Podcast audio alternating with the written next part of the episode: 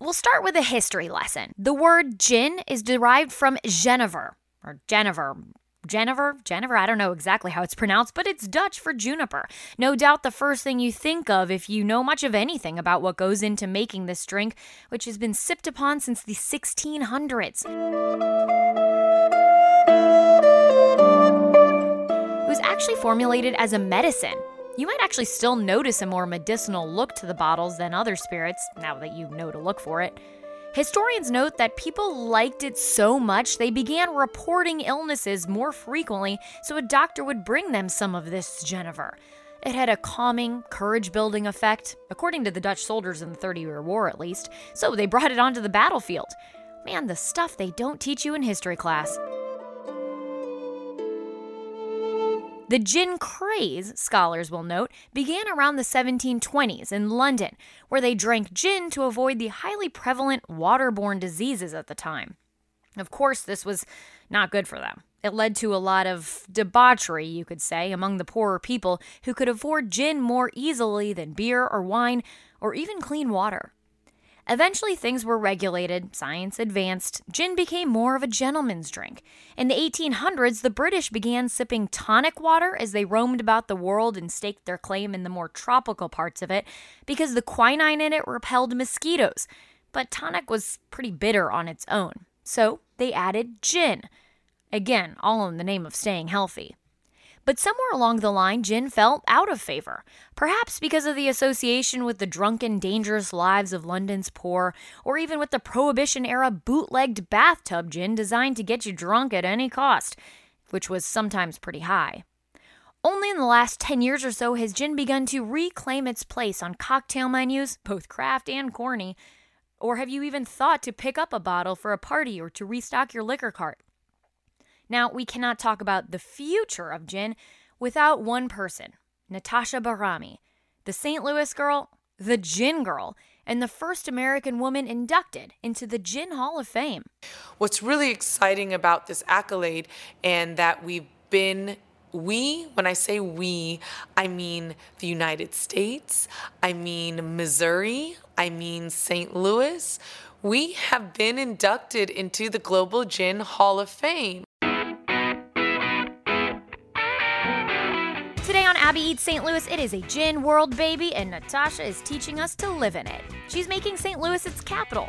How she combined a love for the spirit with her family's restaurant to create a destination for aficionados and explorers alike. We wanted to create a demographic base that could fall in love with gin. Why she gets excited when you tell her you don't like gin, and why people who don't drink have always been a part of her business model. We've tried to create an environment where if you're not partaking, there's no judgment there. Plus, of course, your food news and weekend planner.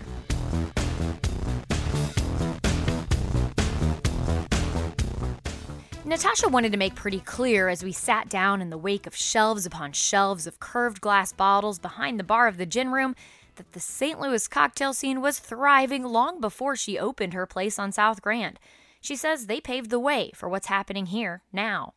But what's exciting to see is now you do go to any cocktail bar, which there are some amazing cocktail bars here in Missouri, Kansas City, um, Springfield, St. Louis, um, that are really crushing it.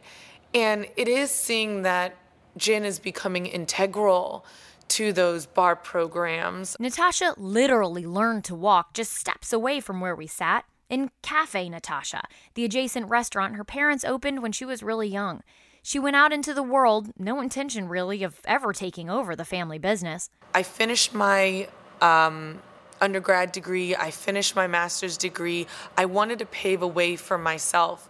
But deeply and innately, the the restaurant industry had caught my soul. And so did gin. After a bartender at an old school place served her a martini with it instead of vodka, the way the drink was originally intended to be mixed, by the way, and it blew her mind. I fell in love with something. Let's say you're in love with cars or comics or anything. What do you do? you nerd out on it.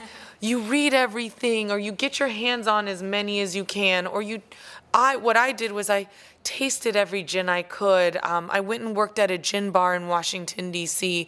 I just wanted to be part of how the category of gin was exploding not only globally, but the American craft movement in the United States. She learned from the bourbon connoisseurs, the winos, the beer guys, and eventually found her own people too. And once I started realizing it was not just me here, there was a whole kind of global network. There now we call ourselves the Gin Genies. They'll appreciate that. But there were people doing this and there was a network globally and i got to be part of that network and i knew i wanted to convey that knowledge and bring it back to st louis. Eventually she founded gin world gin week gin festival groups and gatherings devoted to learning and sharing this collective spirit. She not only found her people she became a leader among them. But her roots of course ran intertwined with people of her persian culture. When we opened the gin room almost eight years ago now, everyone told us you can't open a gin bar because no one drinks gin. You can't open a gin bar in St. Louis, Missouri because it's a beer and bourbon town and no one drinks gin. And then I ended up opening a gin bar inside of a Persian restaurant. It was a leap a leap of faith that I had in my city here, and I knew we could do it the Persian aspect of it. Because, yes, if you're wa- driving down South Grand, I mean, there's so much to look at and see. It's a fantastic street we have here in St. Mm-hmm. Louis. South Grand has more ethnicities than Epcot Center. I love it. And it's cheaper and the food is better. So I like it. All family run. Yes. And so when you come up the street here, you see it, it is a little jarring though. When you see a Cafe Natasha as a Persian restaurant and then the gin room, it does seem like it's kind of random. I mean, for somebody who's new to St. Louis or doesn't know what they're what to expect with this, have you ever had to deal with any pushback of somebody saying these two you just you just can't? It was uh, an interesting obstacle and learning curve because um, alcohol and certain religious don't meld well together, and it was it has continued to be an interesting um, change because in order to dine at Cafe Natasha, you have to walk through the gin room, and to um, many of our core demographic base for the last now 36 years, a lot of them don't partake in alcohol. Um, and so we've really tried to create a, a separation. Cafe Natasha has never changed. It's the same menu that's been for decades. We don't want to change that. We've tried to create an environment where if you're not partaking, there's no judgment there, there's not needed you you can order from the Cafe Natasha me- menu and have nothing to do with the cocktail element of it. And the gin room, where if you want to more partake in spirits, it's the room that you first walk into. You'll notice it because the entire back bar we have over 300 gins and um, clearly something you want to come into and try all these things. But we've tried to be very respectful of our guest base who's been coming here for decades to not make them feel like they're uncomfortable walking in here. Um, and that they can stay at the same Cafe Natasha without feeling uncomfortable that we serve alcohol here. Yeah, yeah. And really, too, I think that there's something to be said for, I mean, any. Um, restaurant in which a, a, family run you're serving the food of your people your culture it becomes your interpretation of it and so over the course of 30 years yes that is its own spot it is its own space and it stayed true to itself but in some ways i feel like the, the two places here side by side this is the interpretation of you I mean, that's exactly it. My mother and father started this restaurant in 1983. But in the end, in order for me to take it on, I had to make it my own. And gin, she's found, is a good medium for that. Essentially, what makes a gin a gin is some sort of neutral tasting natural alcohol infused with juniper and sometimes other botanicals like herbs, seeds, spices. And it turns out that means you can go in a lot of different directions with that. Natasha is a member of the Gin Guild, which works to ensure that there's some sort of official distinction for what makes a legit quality distilled gin and what's basically a flavored vodka with a fancier name tag on. There are beautifully malty gins that if you closed your eyes, you couldn't tell the difference between whiskey and that malty barrel aged gin. That's really exciting. There are times we have beautiful vegetal gins, some that are distilled with red bell peppers or tomatoes. And Ooh, that oh sounds yes, good. it becomes so many people's favorite. These Italian tomato gins, for example, they're beautiful in martinis, but they're things you don't think about when you think of gin. And so, introducing to you to these savory olive distilled gins, um, seaweed distilled gin, it doesn't taste like seaweed. It tastes like this crisp salinity. And people who love tequila or mezcal are excited for this agave like crisp salinity, um, savoriness that comes with people who like margaritas or such, right?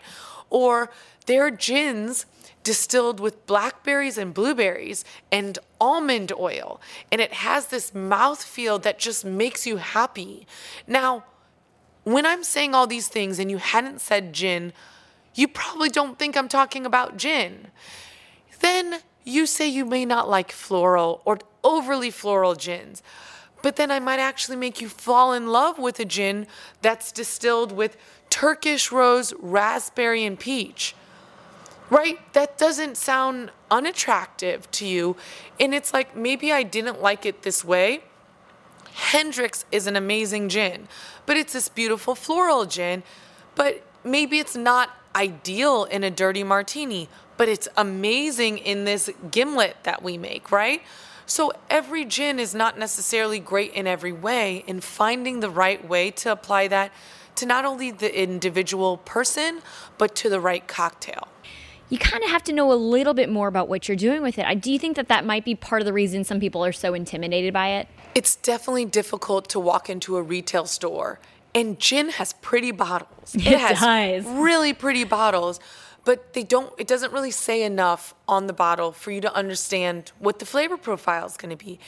It's another reason why Gin World, the gin room does so well is because you can walk into the gin room and have a gin tasting flight where we walk you through five different gins, or maybe if you want to do two, ten different gins, where you understand there's a range and spectrum. When you walk in here and you have an open mind, you could walk out having an entirely different, even what is the word, confidence in your interest in gin.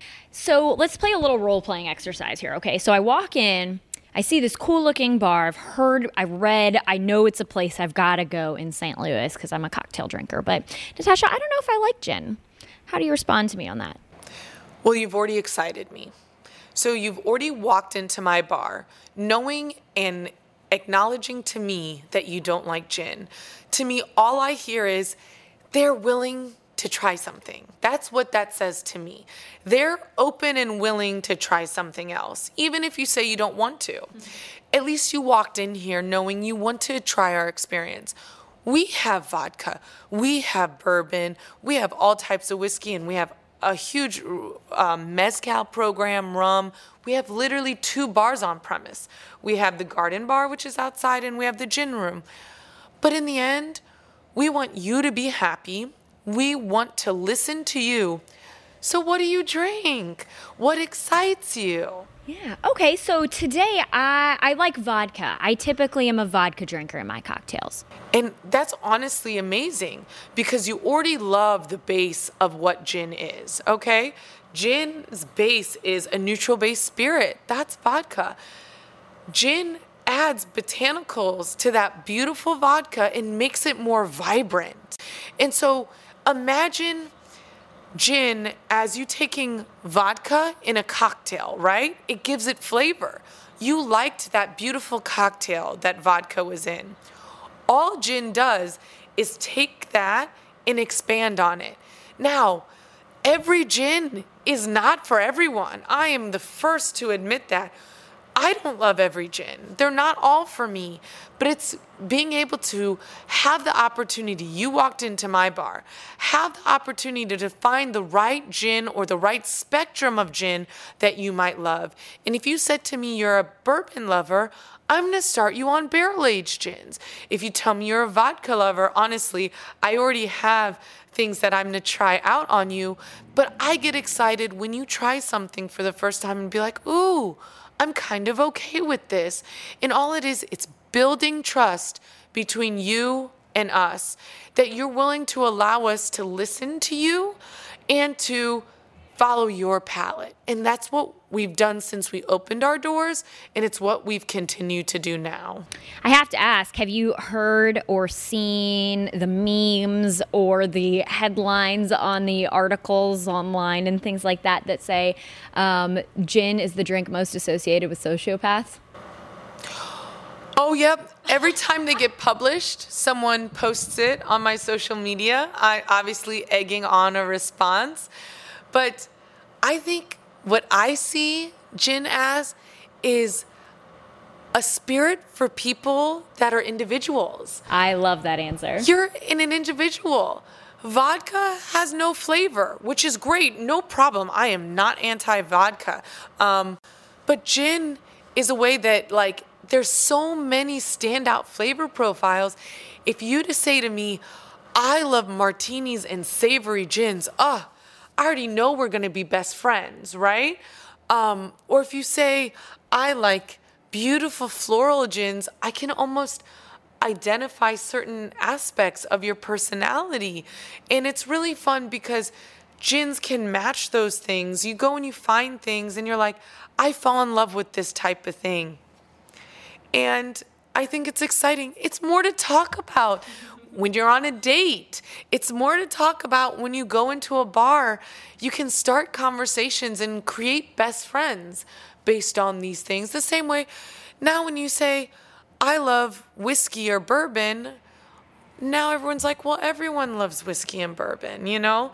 I'm not saying there's not individuality, totally, but there's something a little bit more individual about um, gin because there is such such a large spectrum. I also remember that feeling of, you know, being the vodka cocktail drinker and I felt like I graduated when I started ordering gin cocktails. There was something that felt good about that. You said that, not me.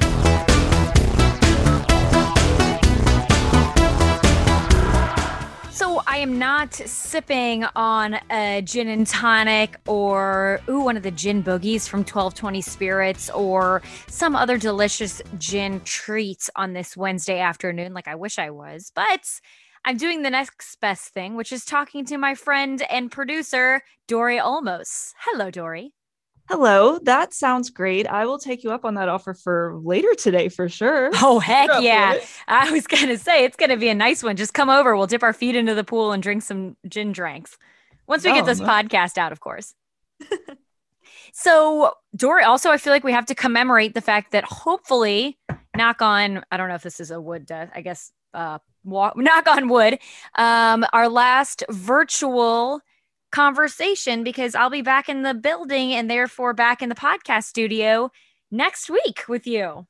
I cannot wait, especially after the hoops we're jumping through today with forgetting one little piece of equipment has thrown off a lot of things. It'll be so nice to be looking right across the table here where I'm sitting and to just see you sitting there in front of that microphone instead of an empty seat and your face on the computer screen. I can't wait for you to be back in here with me. It's so weird. And it'll, I mean, our audio quality will definitely get better too. So, and then we'll have a place to hang out and talk for another 30 minutes after we're done recording the podcast.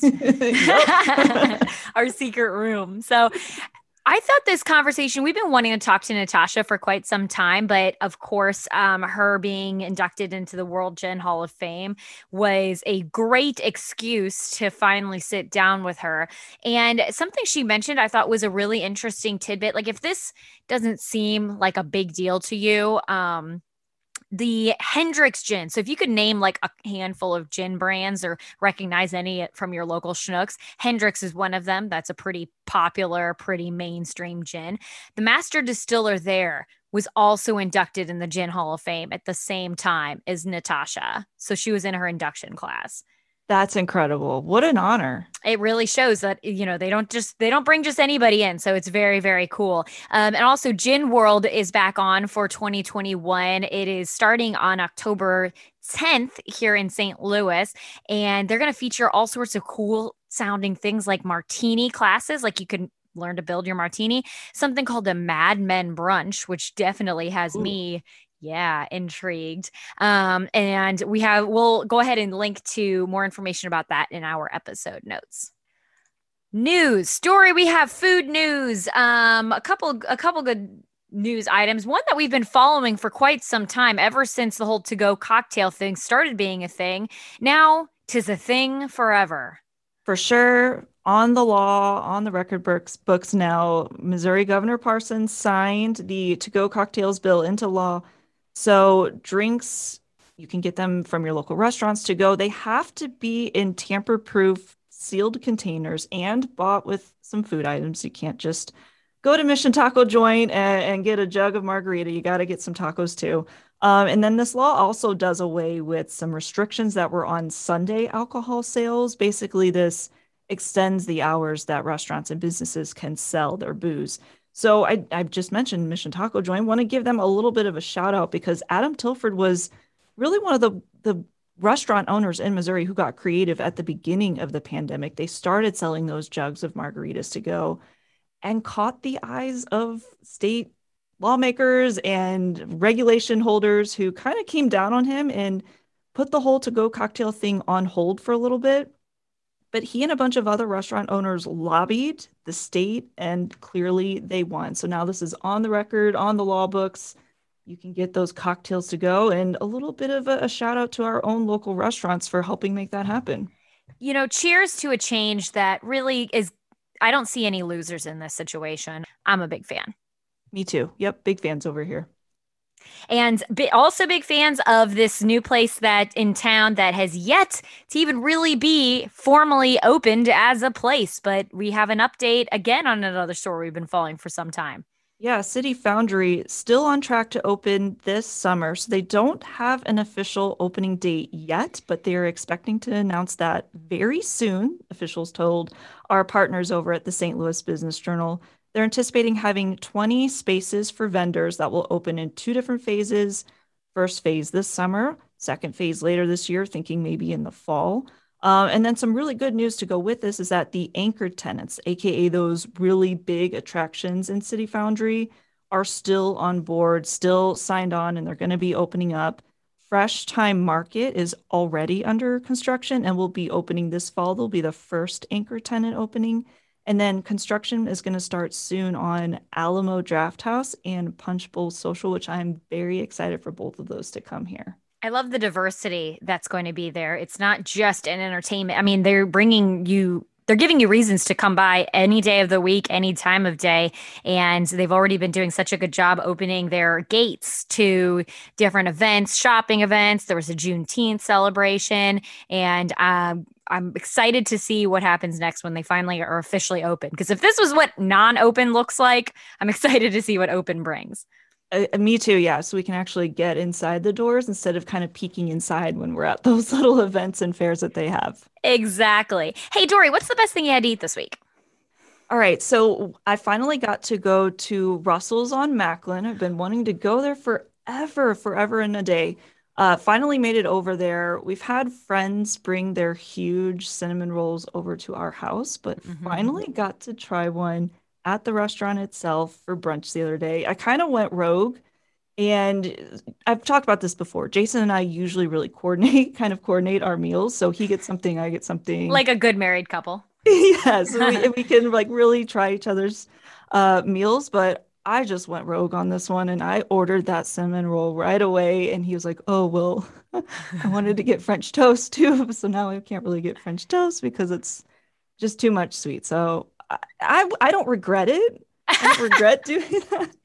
The Dory, are we, is this like the preface to you guys having to go to counseling or something? We doing okay? we doing okay after this? We're we're good. No regrets. All right. The the cinnamon roll was almost entirely eaten, so I think that was still a success. Um, if you get that roll though, by the way, it is like the size of a plate. It is so good.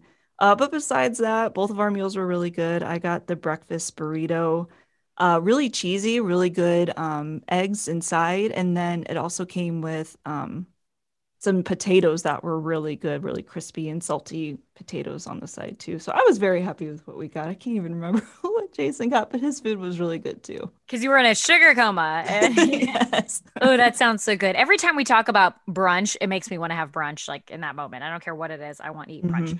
Um, mine was actually at the Tower Grove Farmers Market Food Truck Friday. I had some friends in town this weekend, and um, they got in town just in time to make it to the Farmers Market Friday evening. Or I'm sorry, to the park Friday evening for the food trucks, and we all like immediately went and grabbed some drinks from Actually, we got gin drinks um, mm. from the Narwhals truck. If you haven't seen the Narwhals truck recently, by the way, it, it Norbert they call him. It is fantastic, um, and we were able to say hi to the guys there, sip on some delicious cocktails, and then we all dispersed. I landed at the Cha Cha Chow truck. They do a lot of different types of tacos, and I had the cheeseburger taco, which was fine, but the yachty taco was really really good it was a flour tortilla with like a chicken that they say is citrus brined, white cheddar cheese, and then the yachty sauce, which is I think it's a mayonnaise based. Um, it's spicy and it's creamy, and it was so good I could have eaten like six of them. So it was a delicious stop. Good thing to do, by the way, if you have friend a big group of friends that you're trying to make sure everybody gets what exactly what they want, bring them to some food trucks.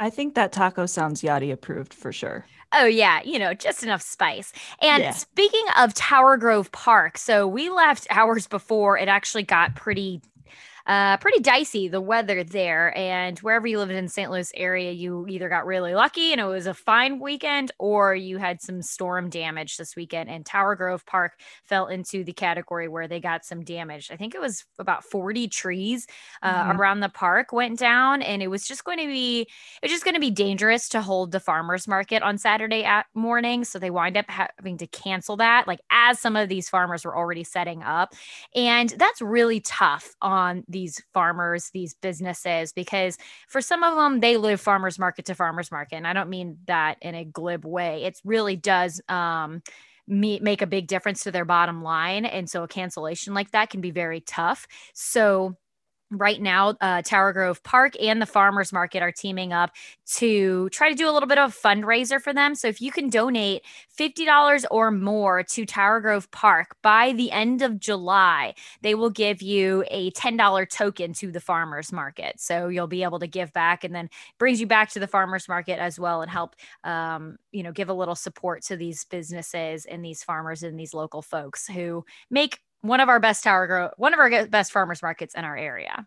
And it, it's i've heard from several people this year how great it's been how big it's been just people being really surprised by the amount of vendors there. So obviously a lot of different people affected by this. Um, and then some of these the people who participate they don't live close. They drive right. far. So it's a whole day thing for them that um, they're missing out on. So if you can swing by, donate, just be present and support local um, the farmers market participants will really appreciate it. And remember, it's not just uh, Saturday mornings, it's also Tuesday afternoons. It might be something worth adding to your weekend planner if you haven't been yet this season. But we also have some other things to tell you about for this weekend of July 16th through 18th, starting off with movie night at Well Spent Brewing Company on Friday. They're going to be showing The Sandlot on their projector screen outside. What a great brewery movie to watch. I love that selection. You can reserve a socially distanced picnic table or a spot in the grass. Um, each of the spots can accommodate up to six people.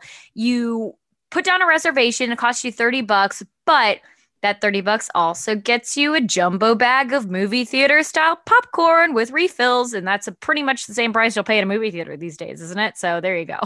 Yeah, fully uh, appreciate that. That's one of the things that Jason and I have been missing during the pandemic is movie theater popcorn. You just Very can't uh, you can't replace that. You can't duplicate that at home for sure. uh, all right. Well, also happening this weekend on Sunday, a big ol' event put on by Sauce Magazine. It's their Saucy Soiree.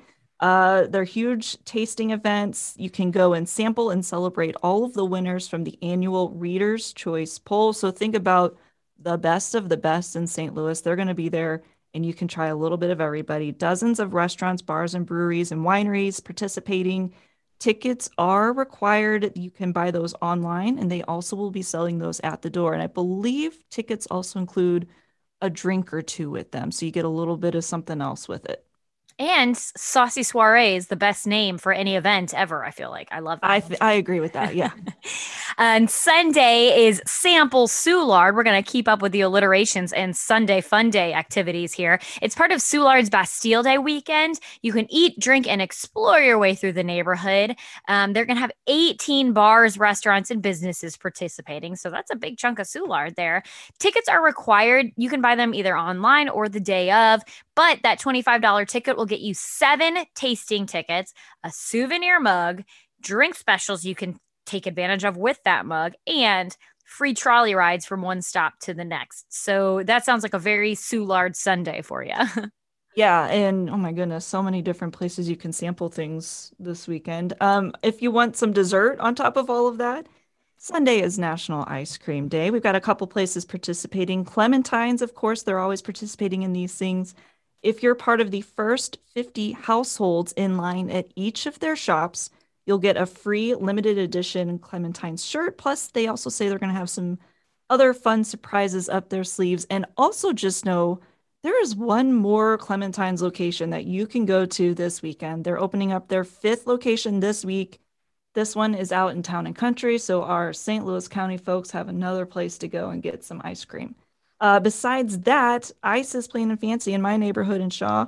They're going to be celebrating National Ice Cream Day too with some live music in the afternoon, including from the Red and Black Brass Band. If you have not seen them, if they have not come to your neighborhood, if they haven't come to your neighborhood yet, they are so fun to watch and just put on a great show out there. So uh, they'll be by Clementine or Ices uh, Sunday afternoon and also, happy anniversary, birthday to Ices. It's their seventh anniversary. So, pretty cool little celebration for them there. They've been around seven years now. Isn't that crazy? Mm-hmm. Wow. Wow. Well, hey, while we're giving birthday shout outs, also want to give a shout out to our friends at Guerrilla Street. They are celebrating 10 years right now. So, nice. my goodness. I mean, it is a great food week and weekend. Um, and, and the brass band and ice cream. What a fantastic way to spend your Sunday. I love that. Mm-hmm. And then if you need to, you know, you're thinking about all of this, well, that's great, Abby and Dory. Saturday and Sunday and Friday, Saturday, Sunday, I have all sorts of food plans, but what am I going to do all next week to feed myself? Well, St. Louis Burger Week kicks off on Sunday and then it continues on through the following Sunday, July 25th. In this event, more than 40 restaurants will participate by whipping up their own unique take on a burger. And when we say unique, Dory, you noted a dessert burger from Defiant Dough. Sounds interesting. It Would definitely is, try it. It is. It sounds so good. It's essentially, I'll spoil it just a little here, but it's like a brownie base. So it looks like a burger, but it's actually dessert. That sounds even better, actually. Why not? mm-hmm. And all the burgers are six bucks. Um, carry out will be offered. You might have to pay a little extra for carry out, but you know, you still sounds good. Starts at six dollars. And if you get four or more stamps in your Burger Week passport, you'll be entered to win a special grill out prize. So there you go. That motivates you to, you know, maybe not grill out next week. Just go ahead and enjoy all the burgers St. Louis has to offer. Ooh la la. Ooh la la. Ooh la la. Abby Eats St. Louis is a five On Your Side production. I'm Abby Llorico.